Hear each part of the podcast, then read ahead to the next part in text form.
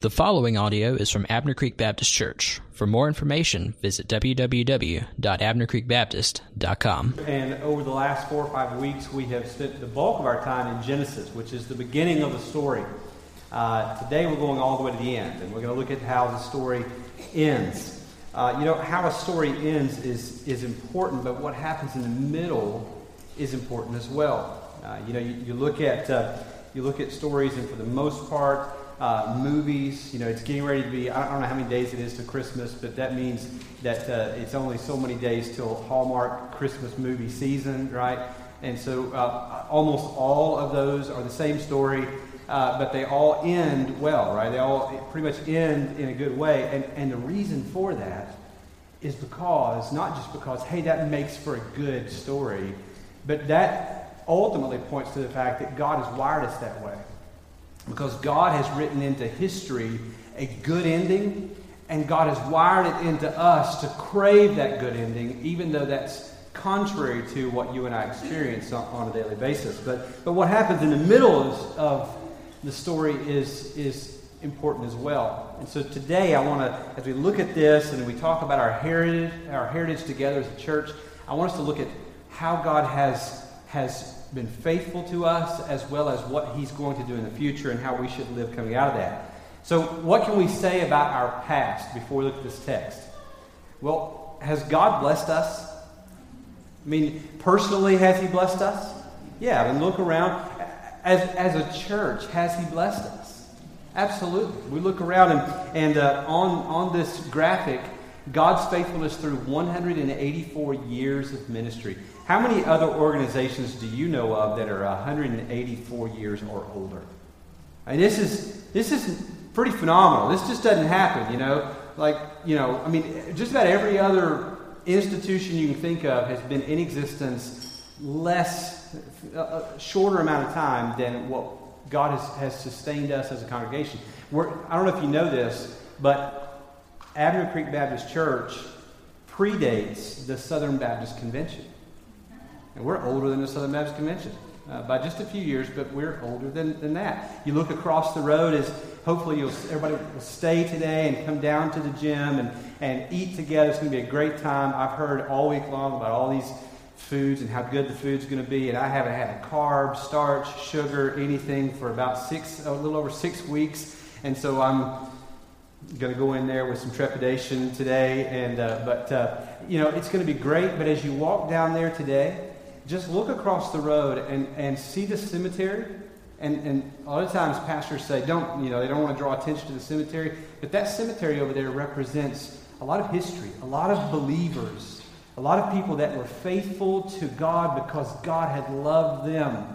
And, and, and we look at that cemetery and we see all those who have gone before us. And it's on really their shoulders of faith that we stand. There in the corner of the cemetery, you'll see that little cabin and that's the original building where Abner Creek kind of got its start. And a few years back, it was moved on site here and, and uh, some renovations done to that. So we, we have reason to say God has indeed blessed us. But not just in times past, and right now we're just sort of having to endure and, and, and hold on, hoping that He'll do something great again. I think, I'm not going to say that these are unprecedented days, but I think these are good days at Abner Creek, wouldn't you say? I mean, God seems to be moving around us. There is a spirit of unity among us that is, that is phenomenal. Um, you know, I, I, feel like, and maybe, maybe I hope you hope you agree with this. I feel like there's a purity in our doctrine that we're that we're trying to stay true to what God has has said to us. I was playing golf yesterday in our tournament with with a, a brand new believer doesn't doesn't attend here or anything, and he asked me about how I went about preaching. And, and my conviction is that God has already spoken, and therefore I don't need to go out and sort of reinvent something or come up with some, some message. I don't have to, to you know, watch Sports Center and get, get inspired and come to you with some sports themed message. I can just open the Bible and, and come to God's Word. God seems to have given us a common vision to, to love our neighborhood and also a call to go to the nations. We look around at the music that we sang today. We have we have musicians that lead us every single week that, uh, that are humble and authentic and good at what they do and, and don't want to be in the limelight at all. Uh, there's, this, there's just this, uh, I want to get out of the way as we lead people to see the glory of our God and we sing together. There are people that serve behind the scenes all over the place. We have multiple teachers uh, in our congregation that God has, has brought to the surface to, to open His Word in different contexts of Sunday school classes and life groups and, and, and different settings. Um, we're a church that, that has both pastors and deacons, and guess what? We like one another. You know, and, and that's a good thing. Uh, we like meeting together, and, and uh, you know, we, we met together the other day, and, and uh, we had some people out. Clay's been sick and different things, and so we just sat around for a while and we just talked. And we could have gone home before that, but we just kind of sat around and talked, and it was a good thing. Uh, so I think we can say, we look around, we're multiple generations in one room. That's a great thing. Um, those of you with parents, aren't you, aren't you glad that your kids are around older people that are able to kind of just pour into them and, and display wisdom to them? I mean, this is just a, a good thing. We can say God has been faithful. He has indeed made his face to shine upon us. I mean, I, I think we should thank God for that. Amen? Amen. So, what can we say about our past? God's been faithful. We've been, we've been walking through this series together, and I started talking about living in God's design and what, do, what, what does that do for us when we, we see God's design and in the beginning it was perfect? Well, it leads us to worship. Even now, when we see His fingerprints in design, in creation around us, we, it causes us to say, Our God is great, and it causes us to worship. But then we followed that up and we said, now that's not exactly our experience. We, we actually live in the midst of brokenness because sin came into the world. But living in brokenness leads us to, in the midst of worship, see our own need and also be sensitive to the needs of others that we encounter. And, and then we looked at living rescue, that God sent his own son, Jesus, to, to live the life we, need, we didn't live and, and to die the death that we should have died and, and because of his life and death and resurrection, you and I are free. Uh, we're free to rest. We rest in him. We're free from laboring to try to earn God's favor. Um, and then today, I want us to look at living restored. Looking at the end of the story. We live restored, and as we live restored, looking forward to God's future restoration, and knowing that we live even in the midst of this current reality, this already but not yet it leads us to have a sense of mission and purpose in our lives in this in between time. So, Revelation 21, and I'm going to read uh, the first eight verses, and then I want us to just answer this question what will the future hold? Okay, Revelation 21, 1 through 8. Then I saw a new heaven and a new earth. For the first heaven and the first earth had passed away, and the sea was no more. And I saw the holy city, New Jerusalem, coming down out of heaven from God, prepared as a bride adorned for her husband. And I heard a loud voice from the throne saying, Behold, the dwelling place of God is with man. He will dwell with them, and they will be his people, and God himself will be with them as their God. He will wipe away every tear from their eyes and death shall be no more, neither shall there be mourning, nor crying, nor pain any more, for the former things have passed away. And he who was seated on the throne said, Behold, I am making all things new. Also he said, Write this down, for these words are trustworthy and true. And he said to me, It is done. I am the Alpha and the Omega, the beginning and the end.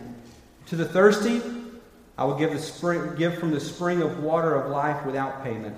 The one who conquers will have this heritage, and I will be his God, and he will be my son. But as for the cowardly, the faithless, the detestable, as for murderers, the sexually immoral, sorcerers, idolaters, and all liars, their portion will be in the lake that burns with fire and sulfur, which is the second death.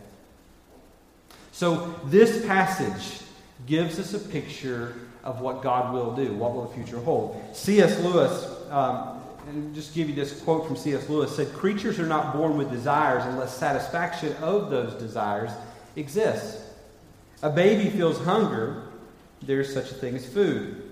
A duckling wants to swim, there's such a thing as water. Men feel sexual desire, there's such a thing as sex. If I discover within myself a desire which no experience in this world can satisfy, the most probable explanation is that I was made for another world. And that's the reality of what we're talking about. Revelation 21, 1 through 8, gives us a vivid picture of that world. Now, I just want to walk through and just show you what God's going to do, what we have coming. Revelation 21 1 says that there will be a new heaven and a new earth. Finally, we will know completely and fully what was meant in 2 Corinthians 5:17 that says the old has passed away, behold the new has come. Finally, there's coming a day when God makes this new heaven and new earth where Isaiah 65 17 will be fulfilled. Where it says, For behold, I create new heavens and a new earth, and the former things shall not be remembered or come into mind. Apparently, what's coming in the new heaven and new earth is going to be so incredible that you and I won't even think about what we've experienced now. And that's hard, right? Because what you and I know, there are some really high highs in this life and there are some really low lows in this life. But God says what's coming to you, you can't even imagine. You won't even think about the things of before. They won't come to mind. Also in Revelation 21:1 it says that the sea will be no more. And I got to tell you when I read this and when I when I without knowing what this is talking about, this makes me a little sad because I love the sea. I love to go to the beach. I love to just, I love everything about the sea. I wouldn't want to be stranded in it. I wouldn't want to be floating out, you know, uh, with no help around me. But I just, I love everything nautical. Like, I, it's just a, this draw. Like, I, I, you know, picture myself as this old salty, you know, sailor or something. I just want to go to the sea, you know. Jimmy Buffett comes on. I tear up a little bit, you know, stuff like that, right? And so this makes me sad just a little bit that the sea will be no more, except What's being referred to here is that the sea was the place from which the beast had come. Revelation 13, verse 1, speaks of the beast being Satan and all of his demonic attempts to thwart God's plan. It says, And I saw a beast rising out of the sea with ten horns and seven heads and ten diadems on its horns and blasphemous names on its head. In Job chapter 41, uh, in, in the sea, there is this great sea monster known as Leviathan. By, by now, as we read in Revelation 21, Satan has been, the, the beast himself, that Satan has been cast into the lake of fire in, in chapter 20, verse 10. And here in 21, verse 1, the sea is completely done away with, and God's point is that there is nothing left to fear. That there is nothing left that can come out of that, that dark abyss that would threaten us. There is nothing left to fear. So, what we have coming to us is so incredible that the former things will not come to mind, and those things that rose up to threaten us that we should fear will be eradicated. There, there will be nothing left to come that you and I should fear. And many of us even, even many of us who know Christ as Savior, who know that, that our foe has been defeated, we live our lives held captive by certain fears. Imagine a place where fear will be no more. In Revelation 21, verse 2, the holy city comes down, prepared as, as a bride adorned for her husband. This fulfills Isaiah 52, verse 1 where God said there through the prophet, Awake, awake, put, your, put on your strength, O Zion, put on your beautiful garments, O Jerusalem, the holy city, for there shall be no more come into you. Uh, there shall no more come into you the uncircumcised and the unclean. What it's referring to here is that it was not uncommon in biblical days for um, neighboring nations and city, to, to invade cities to besiege those and carry off the inhabitants into uh, to exile. And this was not um, Israel was not Jerusalem was not uh, protected from this. They were carried off into exile more than once. We read of the Babylonian exile, the Assyrian exile, and, and, and God was punishing them in some ways through their for their idolatry. And but here he makes a promise that there's coming a day when Jerusalem you will no longer have to fear having someone, a neighboring nation, invade you, besiege you, and carry you off as prisoners. It will not happen, it will be put away. And that's good news for you and I because we're not talking about just some geopolitical nation on a map. We are talking now the true Jerusalem, the true Israel of God are all those who are placing their faith, resting in Christ alone. And so for you and I, there's coming a day when we won't have to worry about the church redeemed by Christ, true citizens of New Jerusalem, will no longer be trampled, violated, or carried off by rogue nations. But we will be adorned as a bride. We don't have to worry that there's going to be something in this world to come that will thwart God's plans again, throw us into some other need to be rescued and redeemed. God will protect and, and, and do away with all foes. There's nothing that will ever threaten us in this world to come. In 21, verse 3, the dwelling place of God is with man.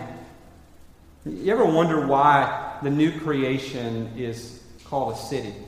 We, we talk about the, the New Jerusalem. This was a mystery to me for a long time. Why is it called the New Jerusalem? Why is this city coming down? Well, it's called a city because God needs an address. Not really. But for our purposes of understanding, it will be where God dwells. It's where he's, where he's going to live. He's going to live in this city with his people. He will live there with those who trust and believe in him. Well, then we look at this and we say, but why then, if, if this is called a city, why is the city referred to as a bride? It seems like we're, we're mixing metaphors or something. Well, it's picturing for us the fact that God in this city will be in covenant with those who are His. He's going to be in, in complete commitment to, intimate relationship with those who are there with Him. Uh, the most intimate of human relationships that you and I know is, is the relationship of, a, uh, of marriage. Uh, when you're married to someone, um, you know things about that person, they know things about you that no one else knows. And it better stay that way, right? Um, but Tim, Tim Keller said this. I'm walking through a book with, with uh, various people. Uh, Tim Keller said, um, in the meaning of marriage, to be loved and not known is comforting but superficial. To be known and not loved is our greatest fear. But to be fully known and truly loved is a lot like being loved by God. And when, when God created marriage, He created it not so that, hey, there's just this no, uh, uh, another institution, but God created marriage where there would be this intimate knowing, a husband knowing his wife, and a wife knowing her husband, and loving each other, even when you know everything. He created this marriage to be a picture of his relationship with those who were redeemed, with the church. And so when you look at a marriage, a marriage is to be healthy so that it points to how God relates to his people. In Ephesians chapter 5, I'll read this section because it's important for us to understand this. In a day where marriage is being belittled and stripped and fought for on wrong sides and all sorts of things, Ephesians 5, verse 22 through 33 says, Wives, submit to your own husbands as to the Lord. For the husband is the head of the wife, even as Christ is the head of the church, his body, and is himself its Savior. Now, as the church submits to Christ, so also wives should submit in everything to their husbands. Husbands, love your wives, as Christ loved the church and gave himself up for her, that he might sanctify her, having cleansed her by the washing of water with the word, so that he might present the church to himself in splendor without spot or wrinkle or any such thing, that she might be holy and without blemish. In the same way, husbands should love their wives as their own bodies. He who loves his wife loves himself. For no one ever hated his own flesh, but nourishes and cherishes it, just as Christ does the church, because we are members of his body. Therefore, a man shall leave his father and mother and hold fast to his wife, and the two shall become one flesh. This mystery is profound, and I am saying that it refers to Christ and to the church. However, let each one of you love his wife as himself, and let the wife see that she respects her husband. When you and I look at marriage, we are to see those who know one another well and love one another. And therefore, we give a picture of how God interacts, relates to his, his church. And so, here in this future city, when we see the city coming down adorned as a bride for her husband, this is the picture here of the intimacy that will exist between those who belong to Christ and God in this everlasting experience. In other words, what was meant to take place in Eden, Adam and Eve were to have this intimacy that was uninterrupted with each other and with God. And, and what was imperfectly hinted at in, when God gave the tabernacle and the temple, and today, even in church, that we are to have this intimate knowing of God and walking with God. What was supposed to be in Eden, what was hinted at in the tabernacle, temple, and the church, will finally be the reality of this new heaven and new earth. John Piper said this that we should test ourselves here. He challenged us on this, and then he said, There are many professing Christians who delight in God's gifts, but not God. And then he asked the question Would you want to go to heaven if God were not there? See, part of the part of the reality, part of the probably the most significant part of what heaven what will make heaven heaven is the fact that God will be there. God will dwell with his people. There will be renewed intimacy once again. This is how it was always supposed to be, and finally and forever it will be restored. 1 Corinthians chapter 13 verses 9 through 12, sandwiched in between that great love passage and verse 13 that finishes that up. There are these verses For we know in part and we prophesy in part, but when the perfect comes, the partial will pass away. When I was a child, I spoke like a child. I thought like a child. I reasoned like a child. When I became a man, I gave up childish ways. For now we see in a mirror dimly, but then face to face.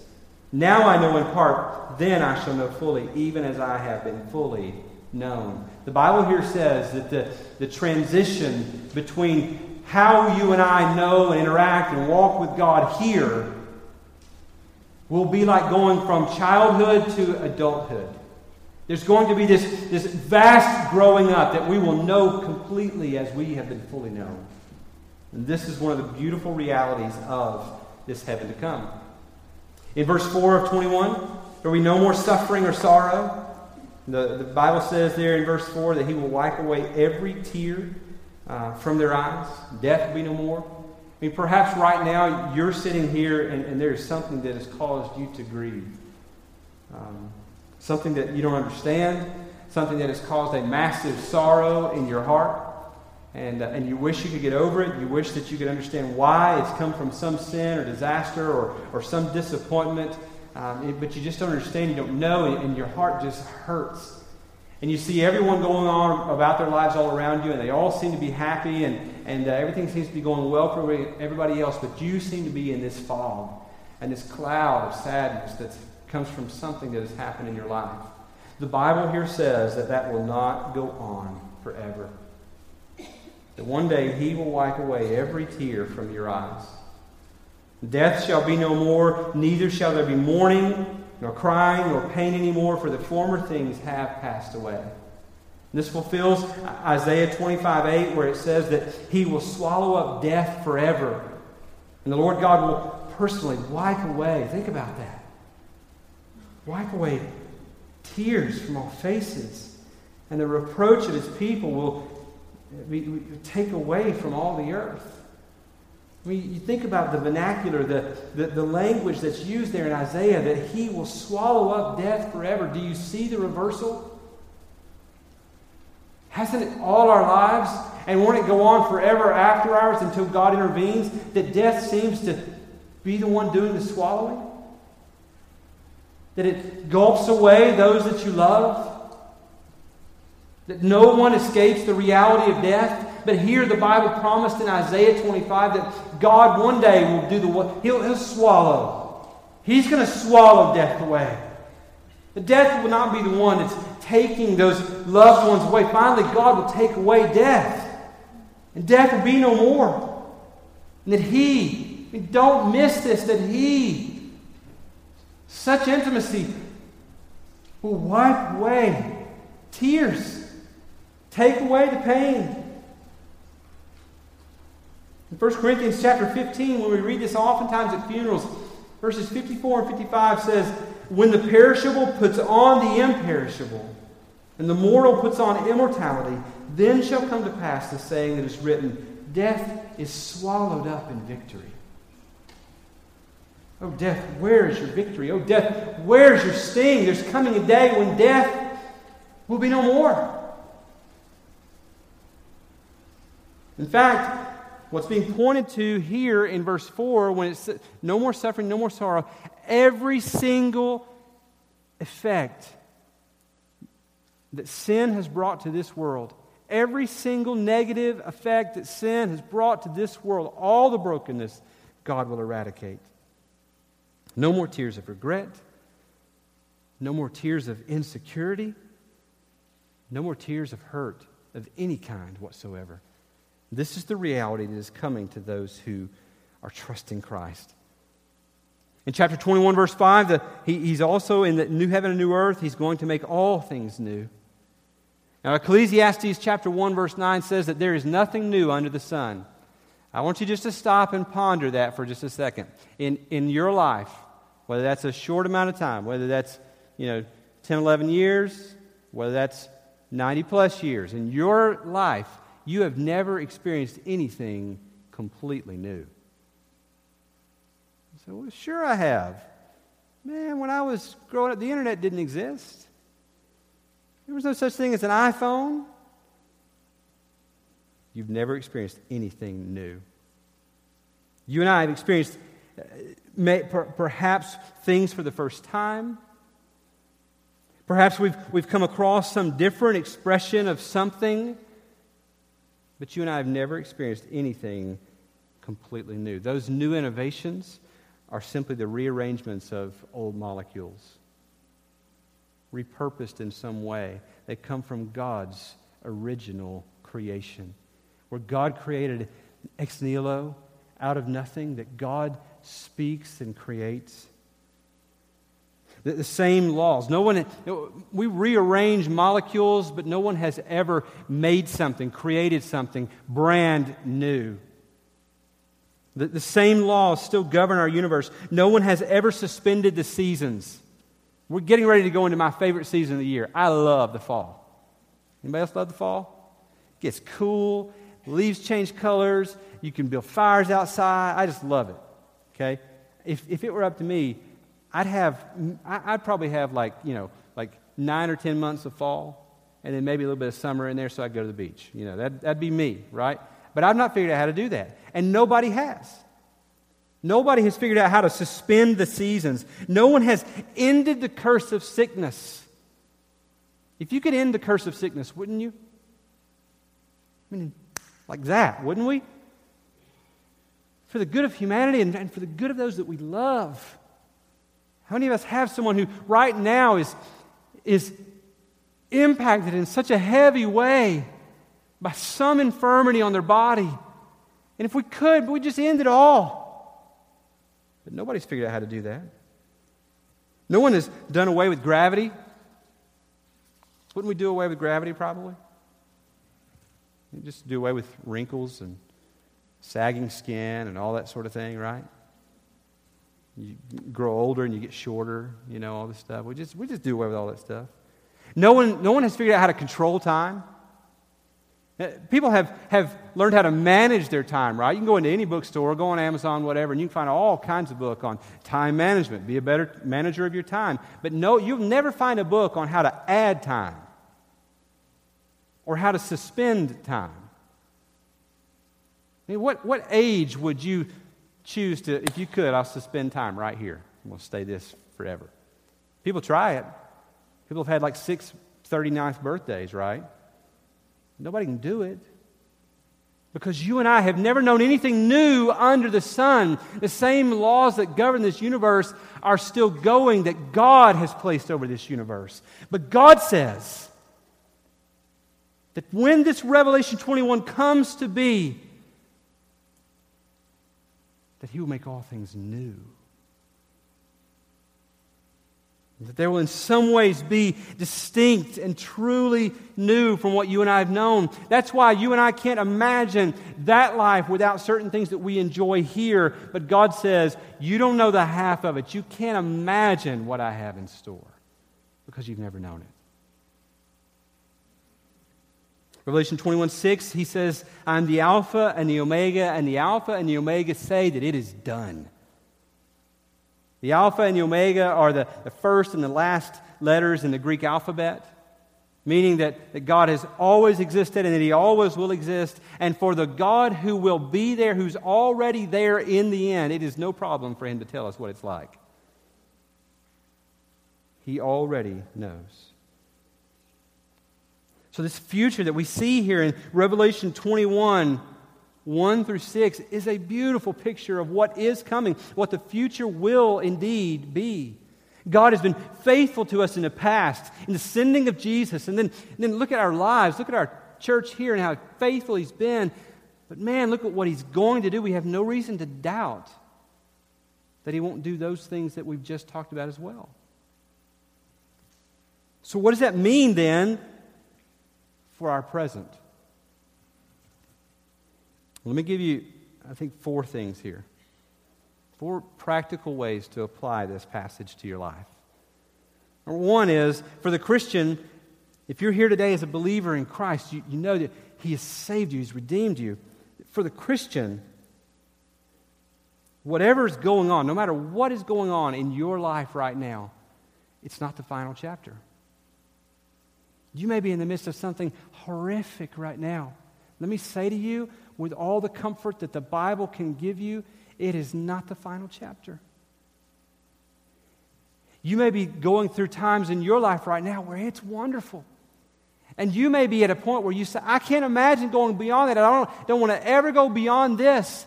Let me just, with all the comfort and all the encouragement that I can give you from the Bible, let me just tell you, it's not the final chapter. You may indeed go through seasons of hardness. You will go through seasons where it is filled with joy. But neither the final chapter because the final chapter has been and will be written and read by God Himself. Randy Alcorn said it this way God originally planned that human beings live unswervingly happy, fulfilled, righteous, and God centered lives on earth. If our current lives present the only opportunities for that, then God's plan has failed.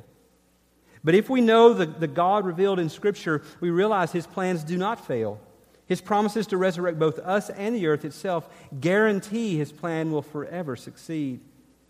We want every chapter of our lives to feel good. Isn't that true? Nobody would ever say, I'll take some bad, please. Nobody ever does that. We want every chapter of our lives to feel good. It doesn't work that way.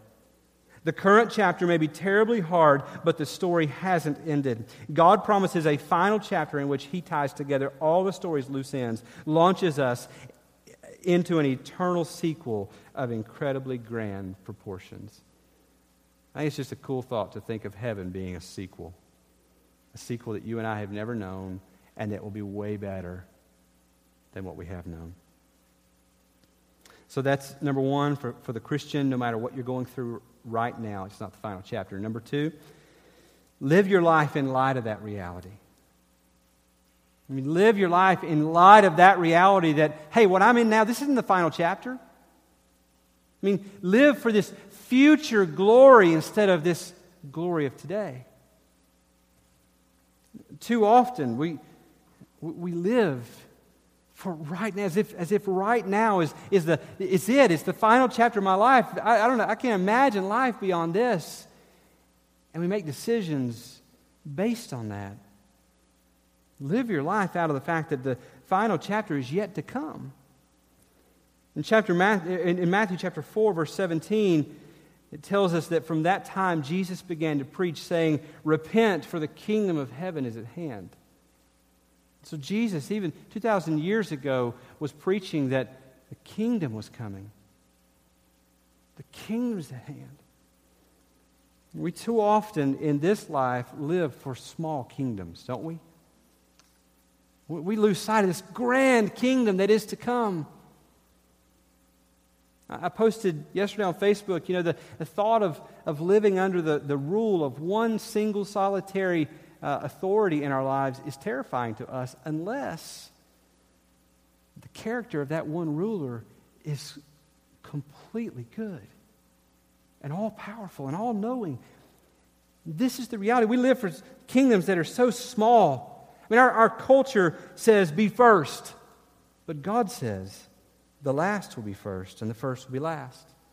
Our culture says, step over others to exalt yourself. But God says, be humble to be exalted. Our culture says, do whatever makes you look best. But God says, take the worst seat at the table instead of the best. Culture says, always get or do what you want.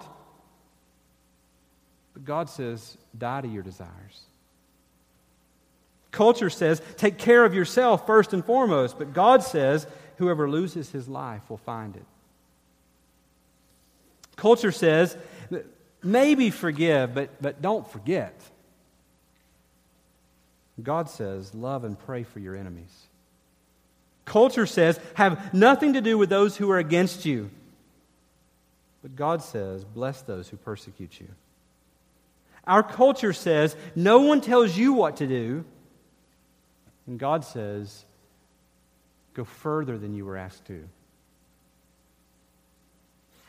That, that we have a king who sits on the throne, who is one day coming to usher in this kingdom. It's already being ushered in, but it's going to one day finally and fully be realized. We live our lives out of this reality that our king is not the king of this world, but he's another king, and it impacts how we live. Live out of light of that. There's a need to repent. The reason Jesus went around saying, Repent, for the kingdom of heaven is at hand, because there's a need to repent.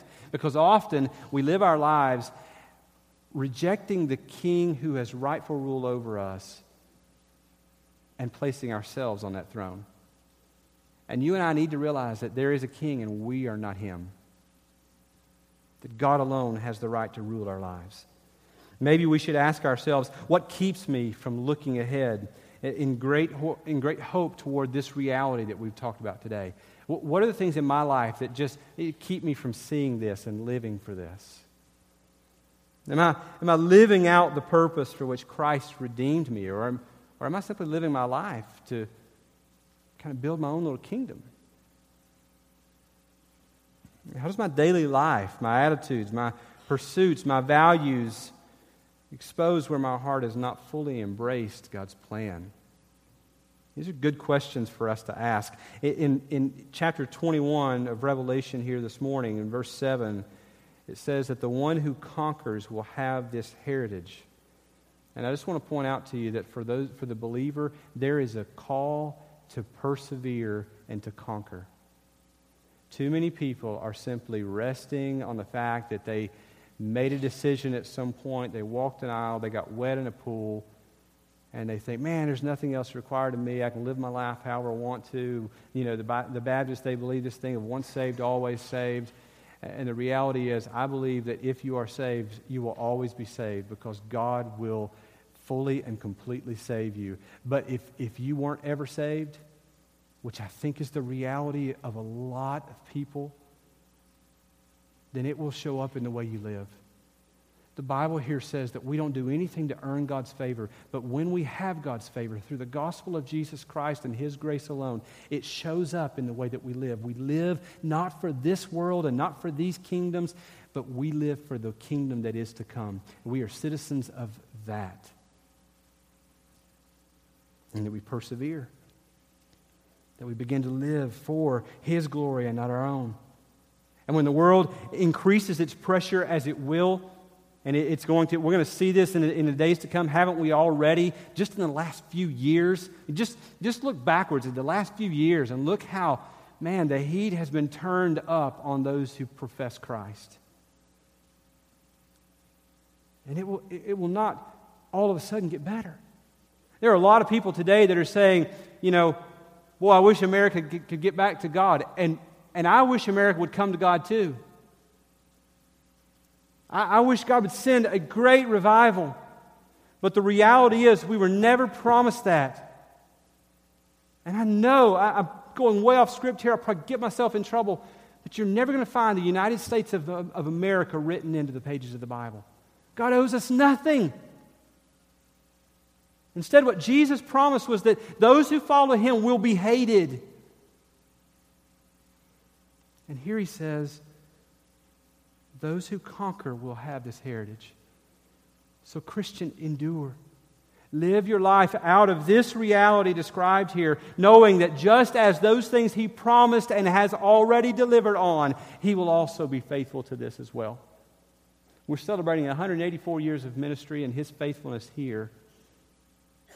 Why would we doubt that he'll be faithful to bring this to happen as well? Number three, as you live in light of this reality, others will be forced to face the very different reality made possible only by the gospel. If you live your life and truly live your life and make your decisions out of, man, I'm looking forward to this, you won't be able to help but stand out from the crowd. And, and they'll, they'll see a life that's different. And, and, and let me just say this because I need to say this your life doesn't save them. At some point, it's going to require you to use words. But boy, it, it certainly gives credence when your life and your words match. When, when your life doesn't match what you're actually trying to share and preach, no one wants to believe that. So when you live in light of this reality, oh, God is one day returning, and man, He's going to do away with all the brokenness that you and I know. And I long for that day, and it causes me to live with a sense of mission today those that don't have the hope of the gospel will be faced with that reality. Which brings me to number four preach the good news of the kingdom. Now, I hesitate to use the word preach. It's a good word, it's a biblical word. But in our context, it has been hijacked and, uh, and, and ran through the mud. You may hear me when I say preach the, the gospel of the kingdom, the good news of the kingdom. And you may hear me say be judgy and talk down to people and point your fingers like, like I'm doing right now, and I don't even trying to do that. Uh, and that's not at all what we're saying. We're talking about a herald who comes running back from the battlefield, and the war has gone well.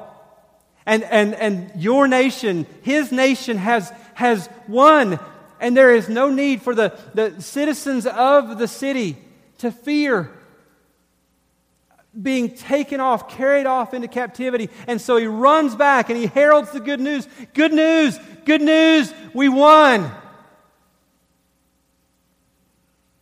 Preach like that. Matthew 4:23 Jesus went throughout all Galilee teaching in their synagogues and proclaiming the gospel of the kingdom, preaching the gospel of the kingdom.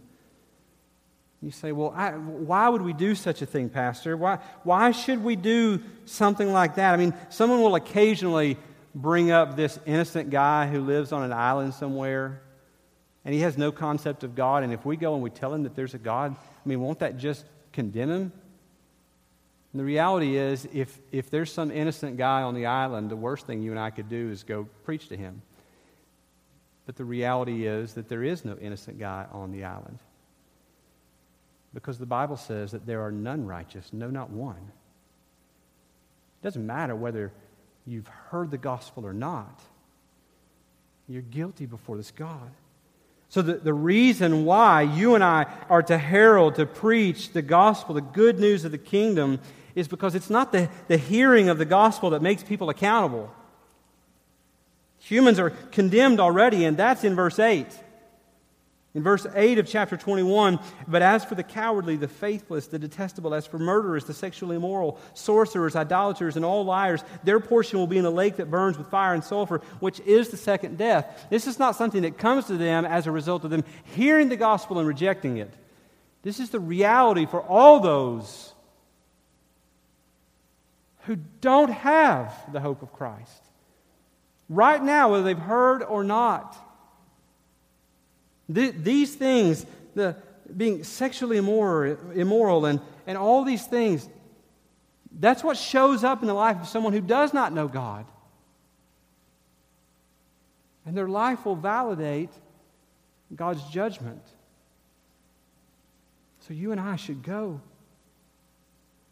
Whether it's across the street to our neighbors or whether it's across an ocean to the nations, you and I should go and preach and herald this good news. The gospel is not the problem, the gospel is the answer.